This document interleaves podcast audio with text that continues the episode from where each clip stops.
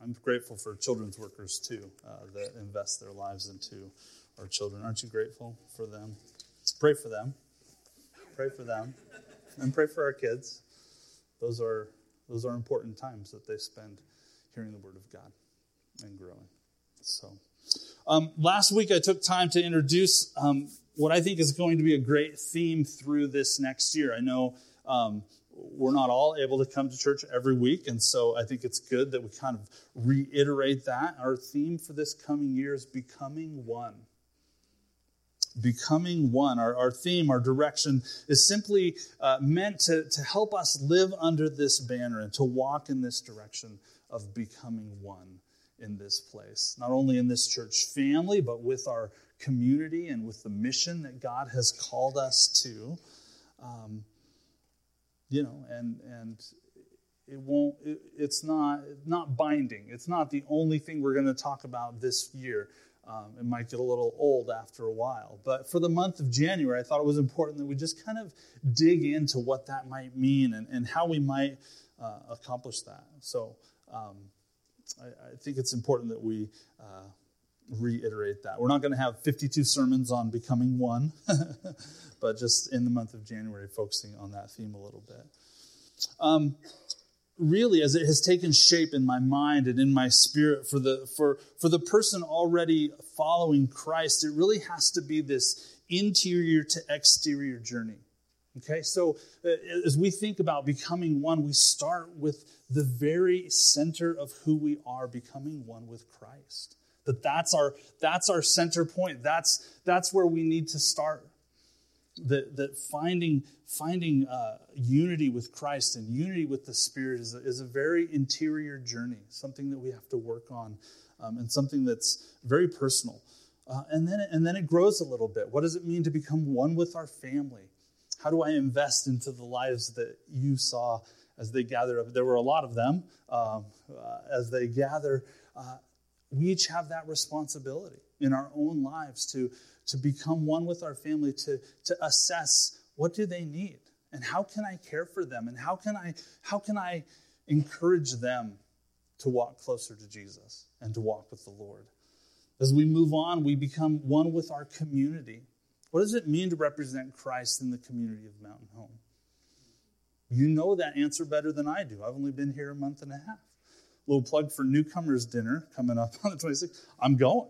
This is this is my first one, uh, and so you can join me if if you're if you've just come and want to hear a little bit more about the mission and life of our church. Uh, come to Newcomer's Dinner, but but what does it mean? You guys have been doing it for years, many of you for decades. What does it mean to become one with our community and to really invest in the areas of need that that we find in this place? I'm still learning. I don't know the answers to these questions. I have lots to learn, uh, but some of you know much better than I do. And what does it mean? Uh, taking one step further, what does it what does it mean to be one with the greater body of Christ that we find around the world? I talked about this a couple weeks ago. There's other churches in, in this town proclaiming the name of Christ. We pray for them. We lift them high. We're not in competition with them, but we walk alongside of them proclaiming the name of Jesus Christ. Because there's people that don't know Christ in this community, and we we we walk lockstep with them in proclaiming the name of Christ to this community. Uh, but then the greater body of Christ outside of outside of Mountain Home, the world is bigger than Mountain Home. Uh, the world is bigger than Idaho and even America. How do we join with our brothers and sisters around this world to proclaim the name of Jesus Christ, the one who's worthy of our praise? And then even greater. What does it mean to become with all of God's creation? Not in some metaphysical, spiritual, weird sort of way. Uh, and yet, how do we care for this creation, this gift that God has given to us? Um, how do we become one with creation in that way? Caring for it and doing what's best for it and worshiping God as we do so. But I want you to think about this theme of becoming one from this angle, from the perspective of one who's not chosen to follow Christ yet. I want you to think about that for just a moment. It is likely an exterior to interior journey for them. for one who's not yet followed Christ, I believe that it might be an exterior to an interior journey for them, that they will they will likely need to feel like they belong amongst the worshiping body of Christ before it becomes a way of life. That they have to experience this sense of becoming one on the outside. Church, that's our job. That's where we get to step up. That's where we get to participate with them. That when they come, they feel this sense of family when they come into this place. It's important. It's important that you participate in that journey first before it becomes a way of life for them, before they choose to follow Christ. That's where we get to step in and, and participate in their journey of becoming one first exterior, on the exterior, as the body of Christ with them, until it, such a time comes that they make that internal choice. I think I'm going to follow Jesus. I, I see something different in these people, and I want to participate with them in the body of Christ. So as I thought about this whole theme of becoming one, I, I saw the differences for us, for those who are following Christ and those who maybe yet have not chosen to follow Christ, and it's almost opposite. But what a journey that we start with this family, and, and we get to participate with people uh, in, in experiencing the love of Christ and, and finding a sense of belonging in this place. And that we journey towards the center until we experience Christ. And then we start this new journey that expands and opens our eyes to the world in which we live. What a beautiful, I, I want to participate in that story with people, don't you? Let's do it. Let's do it, Mountain Home. As we continue our month um, uh, focusing on this theme, our text this morning is going to come from the book of Second Kings. So if you have your Bibles, I encourage you to open them up. If you have a device that has the words of Scripture, point it to Second Kings chapter twenty-two. We're starting with verse one. Um, I, I shared this with the staff, and one of them said, wow, there's a lot of names in here. So I got some Old Testament name work to do here. You'll uh, put up with me if I... If I uh, stumble a little bit, but oh, out of reverence for the Word of God, would you stand as we read uh, Second Kings chapter twenty-two, verses one uh, through thirteen. Let's read. Josiah was eight years old when he became king, and he ruled for thirty-one years in Jerusalem. His mother's name was Jedidiah, and she was Adiah's daughter and was from Bozkath. He did what was right in the Lord's eyes and walked in the ways of his ancestor David, not deviating from it even a bit to the right or left. In the eighteenth year of King Josiah's rule, he sent the secretary, Shaphan, Azaliah's son, to Meshulam's grandson, to the Lord's temple with the following orders. Go to the high priest Hilkiah, have him carefully count the money that has been brought to the Lord's temple and that has been collected from the people by the doorkeepers. It should be given to the supervisors in charge of the Lord's temple, who in turn should pay it to those who are in the Lord's temple repairing the temple, the carpenters, the builders, and the masons. It should be used to pay for lumber and quarried stone to repair the temple. But there's no need to check on them regarding the money they receive because they are honest workers. The high priest Hilkiah told Shaphan the secretary, I have found the instruction scroll in the Lord's temple. Then Hilkiah turned the scroll over to Shaphan, who read it. Shaphan the secretary then went to the king and reported this to him. Your officials have released the money that was found in the temple and handed it over to those who supervise the work of the Lord's temple. Then Shaphan the secretary told the king, Hilkiah the priest has given me a scroll. And he read it out loud before the king. As soon as the king heard what the instruction scroll said, he ripped his clothes. The king ordered the priest Hilkiah, Shaphan's son, uh, a, a Sorry, Ahikam, and Micaiah's son Akbor, Shaphan the secretary, and Azaliah the royal officer as follows. Go and ask the Lord on my behalf and on behalf of the people and on behalf of all Judah concerning the contents of this scroll that has been found. The Lord must be furious with us because our ancestors failed to obey the words of this scroll and do everything written in it about us. This is the word of God given to us, the people of God. Thanks be to God. Would you please be seated? Uh, I love my kids. They're all worried right now. They're all worried. I, I really love babies. Um, I, I, I kind of go a little bit mushy and morph into something a little gooey uh, when I get to hold a newborn baby. Um, there's just something about it. There are, there are people who get a bit a bit nervous around those newborns. That's not me. That's not me. I could I could hold them all day. The absolute best is being in a comfy recliner and having the newborn baby just fall asleep on your chest, and then it puts you right to sleep too. Um, nothing. There's there's been a couple unauthorized photographs that have occurred and showed up on Facebook with me sleeping with the baby sleeping on top of me, but there's nothing better. Um, but something happens to newborns. Newborns turn into babies. Babies turn into toddlers. Toddlers turn into children. Children turn into teenagers, into young adults, and somewhere along there we cross that magical line and we are adults. I don't know when that happens. I'm still waiting. Um, then I realized I have seven kids and maybe I should already be there, but I don't know. But as we listen to the text today, it's incredible to think about the reality of what we find in this story. Uh, we're not going to be talking about child development today. I'm not an expert. Um, I've seen a lot of children develop, but I'm not an expert. But this passage is truly amazing. I want you to think about an eight-year-old. I want you to think about an eight-year-old king. It's a little scary. I've had a few eight-year-olds. It's a little scary, um, at least for me. I don't, I don't know how much time you've spent reading through the Old Testament. Uh, the stories in First, the stories we find in First and Second Kings are pretty monotonous a lot of the time.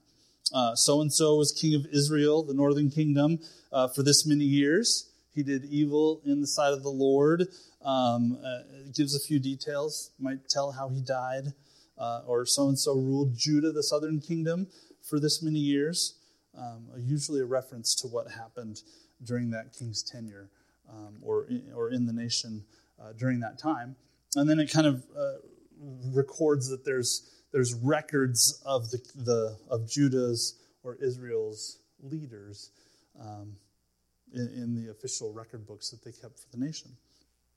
Um, every once in a while, these were a little less frequent, you can find record of a king who is praised for doing what was right in the sight of the Lord. There's usually uh, at least a few sentences and explanation of, of what that king did um, and, and maybe how how that rule went, how that king's reign went. And at the end, there's a reference to the official records of the king for, for both Israel, uh, the northern kingdom, or Judah, the southern kingdom. But we have this back and forth, this push and pull of leaders in these two nations. Somebody will do good, and then somebody will do really bad.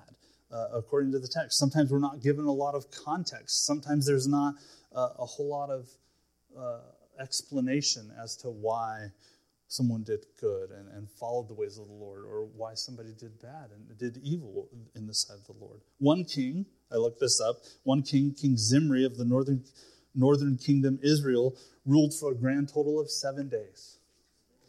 First Kings sixteen, but he made the book. It was seven days. Um But what's fascinating to me is how these kings, these leaders of countries who ruled for varying periods of time, are kind of reduced to a couple sentences. That leading a nation for a period of time, reduced to a couple sentences. But every once in a while, in some of these books, uh, some of the chapters of these books, you'll run across a king who gets a couple of chapters or more. Um, David gets about about half of the book. When you go over to, to the Chronicles, First and Second Chronicles looks a lot like First and Second Kings, but King David gets all, over half of the book of First Chronicles. Uh, and this is one of those expanded stories as we look into the reign of Josiah, ruler of Judah, at the ripe old age of eight years old. But I'm struck by a couple of questions that kind of rise to the surface for me um, as I read this passage. And here's the two questions. The first question is this. Who was it in Josiah's life that steered him towards God? He was eight years old when he took over the kingdom. And, and I just have to trust. I just have to believe. This isn't in the text, so I'm kind of making this up.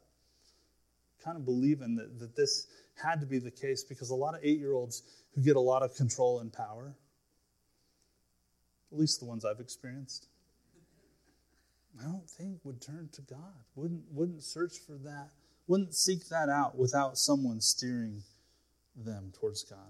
The second question is this: how did this young man remain humble and teachable? How did this young man remain humble and teachable? I think there's evidence from the passage that he was sensitive to God's leading. That's clear. When we when he heard the scroll, he became distraught. Uh, sometime this week, I want you to look up Second Chronicles chapter thirty-four and thirty-five. If you're going to remember that, you got to type that into your phone. Second Chronicles thirty-four and thirty-five um, are, are the parallel passage uh, of King Josiah and his reign. Uh, and I want you to look that up. We don't have time to read that. It, it, it's kind of a little bonus scripture Uh, for your week this week. But in those chapters, the timeline of Josiah's reign is kind of spelled out with a little more specificity. There's a little more, little more detail uh, to what he did. So at age eight, according to Second Chronicles thirty-four, he became king. And then at sixteen, it says he, he began to pursue God at the age of sixteen. Do you think the youth group is important? Do you think those years from thirteen to eighteen are important in the spiritual development of your children, of our children? Yes, they are. I'm so grateful for Pastor Val uh, and her investment in the lives of teens. Pastor Adriana teaching our kids. Those moments of development are so critical. And then at age twenty, according to Second Chronicles thirty-four, it says this: he started cleansing the nation, purifying it from the mistakes that had been in the past. And then at twenty-six, he finds this scroll. He's discovered, he, it's read to him, and he's cut to the heart.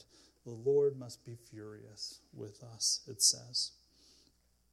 And as we look to that timeline, I'm drawn to that first question. Who was there for Josiah? Who was the voice that spoke into his life from age eight to sixteen that caused him to seek the Lord? The text doesn't tell us. It doesn't give us uh, any information about who that person was. Might be. But we know that the Jeremiah, the prophet, uh, was actively uh, or active prophetically during this time. Um, Second Kings mentions the prophetess Huldah. Zephaniah is believed to be their contemporary as well. So there's there's there's biblical characters um, that seem to be present, but but the way the story is presented, it's almost like they don't get involved until uh, this the very end when when he starts to to go to. Uh, when he sends his secretary on behalf of the nation uh, to the to the prophetess Huldah, and that's when their involvement begins and really uh, starts to take shape. Um, but I just, I, I imagine, and again, this is this is a kind of a stretch beyond the text a little bit, but I, I, I really don't know that there's any other way to get there other than there was somebody in Josiah's life, somebody close to the king was a faithful worshiper of Yahweh, someone who worshipped and in little casual ways spoke truth into Josiah's life, pointing him and steering him to God. Um, over the past uh, seven years or so, uh, I got the chance in my former church to work alongside uh, of a friend of mine. Lori was our, our front office guru um, and did did so much to support us ministry staff, much like Lisa does here for, for Debbie, Val, and I. Um, Uh, Lori was an avid reader, and she had fallen in love with, with e-books and audiobooks. Okay, she for a time she she was hooked on these autobiographies. So people that would tell their story uh, of their life, um, and and people who had come from very broken places. Uh, she loved stories of redemption, where where people's lives were turned around, the down and out, the broken, the abused, those taken advantage of. She'd love to hear their stories and how they how they broke out of those places. Um, and she would always share. She would she would be like, Trent, I was reading a book. And I'm like, oh, geez, another, another book. I need to become a better reader. I'm going to confess to my boss here. I, I, I need to become a better reader, a more avid reader. Um, but she would always start with, I, I was reading this book the other day. Um, one day she came to me and she said this, Trent, you know what? In all of these stories, in every single one that I read, there's always a person. And I was like, yeah, that's what autobiographies are. They they they write about their lives. And she's like, no. She called me a twit. Um, and she said, there, there's always a person, someone of deep faith, someone who goes to church and, and believed in Jesus and, and, and made the difference in their lives. There was always a person that pointed out a new way to live. These aren't Christian stories. These weren't you didn't buy these at the Christian bookstore. These are just people telling their story. And she said, there's always somebody there. There's always a glimpse of someone of deep faith, pointing people towards a more healthy life and, and toward, toward Christ. Why? Because we need that. Don't you need that? Don't you need someone in your life? Each of us need that. And we need someone to point the way to Christ, to help us and push us in that next step. I think Josiah needed that. The little eight-year-old kid, about sixteen, he gets serious about, uh, about pursuing God. Um, I need that. Your pastor needs that. I need somebody in my life pushing me to Jesus, kind of pointing the way, kind of guiding me. That's why I love the covenant service on Wednesday night. It's just another reminder, another point towards Christ. Um, guess what? Our, our D S needs that. Needs somebody in his life pointing him towards Christ, pointing him to that next step. The Apostle Paul writes about that. Do you remember that? Philippians three, not that I have already obtained all this, but I press on for the goal to which Christ has called me heavenward. No one is excluded from that need. And can I also say we, we have people who, who need some someone to walk with them and point them to Christ in our midst. Some of us have walked with Christ for a long time. I'm forty-two years old. There's some of you that are a little older than I am, I think. And some of you have walked with Christ for more than forty-two years. We need to step into those roles for other people, I think. I think, I think.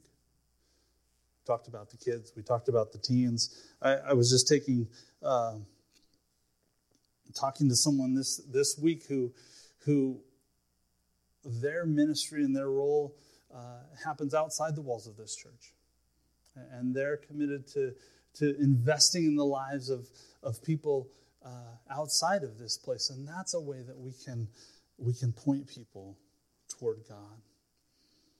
But there are needs here too, and, and and God will stir your hearts. I totally trust the Holy Spirit to lead us and to nudge us, but the Spirit doesn't coerce us. Do you know that? Holy Spirit doesn't, doesn't take over our bodies and tell us what to do. We have to participate. We have to be sensitive. We have to hear. We have to listen. And we have to decide that, yes, I'm going to do that. So here's the question. Who is steering you toward God, and who are you steering? And then there's that second question. How did this kid remain humble and teachable? What does it take to keep this attitude? Go back to his timeline. He was king at eight. He began to seek God at sixteen. And by twenty, he's saying, we got to clean some things up around this place. And then at twenty-six, he repents on behalf of the nation. And he describes how the Lord must be grieved over the choices the nation had made. And in the final step of repentance, he began to help a nation to walk in a new direction, to begin to honor God again.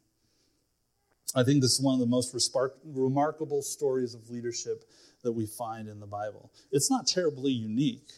Josiah's reforms didn't uh, save the nation from being destroyed. It wasn't a couple years after his reign that King Nebuchadnezzar from Babylon would surround the city of Jerusalem and overthrow it.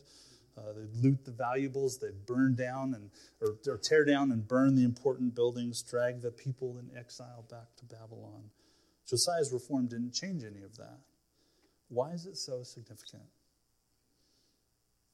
The reason I'm so amazed by this passage is how this young child is able to have such incredible power and authority and still be so humble and teachable and penitent toward God. He didn't have great predecessors. He didn't have great examples in front of him. He didn't have good models to look to and how to lead a country well. Over fifty years of rulers who were evil in the sight of the Lord. And this eight-year-old kid figures it out. Children are so amazing. They impress me. But what does it take? What does it take for you and me? How do we learn the lesson offered by Josiah here to remain humble and to remain teachable? I tell you what, you and I are not kings. I don't I don't know uh, how this this eight or sixteen or twenty year old was able to do it, but he he did remain humble and he was king. But I'll tell you this, you and I have become part of uh, or a product of a culture uh, of which we are a part here. And, and it's a culture that really pushes us toward these kind of attitudes. I'm enough. I got this. I can figure this out. There, there's a YouTube video for that. Right? Uh, and it's celebrated. It's celebrated in our culture. Rugged individualism. I'm, I'm going to figure it out. Now, now, don't misunderstand me. Do-it-yourself YouTube videos are a part of my life. They aren't all bad. Um, but that mindset of, I've got this, can spill over into unhealthy places in your spiritual life. That mindset of, you know what, I've got this, can spill into our spiritual life and trick us into thinking, I don't, I don't need to grow. I, I don't need the people around me. I'm not sure I need community. Me and God, we got this. And I believe Christ calls us to something greater. The truth is, we don't got this. The truth is, we are still in need of a Savior. The truth is, we still have room to grow. The truth is, we need community. We're better together. Me and you. And our D S, and even Paul, still have room to grow and still need each other. Not only do we need that teachable spirit, but we need to adopt the posture of yes. I love Josiah's posture about what he finds, what he hears read in the scrolls. One of, one of our church's core values is we don't stay the same. I, I, I adopted that. It's, it's right here on the pulpit to remind me what our core values are. And I've left it up. It's a little weathered, but it says that we don't stay the same. We're going to change. We're going to get better. We're going to follow the direction from God that we hear and that we're given. He knew the kingdom had gone astray and sought from that point forward to make changes and to live different and to live better as a nation. First as a person, but also as a nation. As we walk forward this year and as we're guided by our theme of becoming one, we need this. As we saturate ourselves in the Word of God, God will speak to us. God will instruct us. And my question is this, will we have the posture of yes, like Josiah? That is what it will take. This is what God asks of us. I really think God has some incredible days ahead for us in our church. I believe that. I hope you believe that too. I hope, I hope you're excited to see what that is. But in order for us to experience all that God has, we must adopt this teachable spirit, and we must carry ourselves with the posture of yes. I'm going to ask the praise team to come back up and lead us uh, in a final song. Uh, but before they do, maybe today God is speaking to you. God's speaking to you about having that person who steers you toward God. Maybe you need to ask somebody. Maybe you need to ask a mentor. Maybe you need to ask a friend. Maybe you need to ask a pastor. Hey, pastor, I need somebody to point me toward God. Maybe you need a spiritual friend or director. Maybe to God, maybe today God is saying it's time, time for you to find a way to steer others towards God. Finding a place to serve, finding a place to get involved, and saying, I've got some years behind me. I've got some wisdom. I have something to offer. How can I invest? How can I be involved? Or maybe today you're, mind, you're reminded that the journey toward Christ is one of teachability that requires us to remain ready to say yes to God. Let me say this. When God leads, you can say no. Don't make that mistake. Don't make that mistake this year. If you need to grow this way today, let God lead and follow with the posture of yes. Will you pray with me? God, we're so grateful today for your word, which guides us, instructs us, and leads us, and teaches us today. I'm so grateful for this church that's been faithful in ministry and in reaching out to this community. And what a beautiful moment today was to be installed as pastor of this congregation. Would you be with us all? Would you help us all remember that we've got room to grow? We need people steering us towards God, and we have the opportunity to steer others as well. But would you also capture our hearts, capture our lives with this urgency to be ready to say yes when you call. We love you, Lord. Be with us, we pray. In Christ's name, amen. As we close our worship today, I invite you to stand and hold out your hands in symbolism of receiving this benediction from God. May God, who is able to do immeasurably more than all we ask or imagine, according to the power that is at work within us, lead us to continue becoming one, and may our answer be yes. Go in the love of Christ. Amen.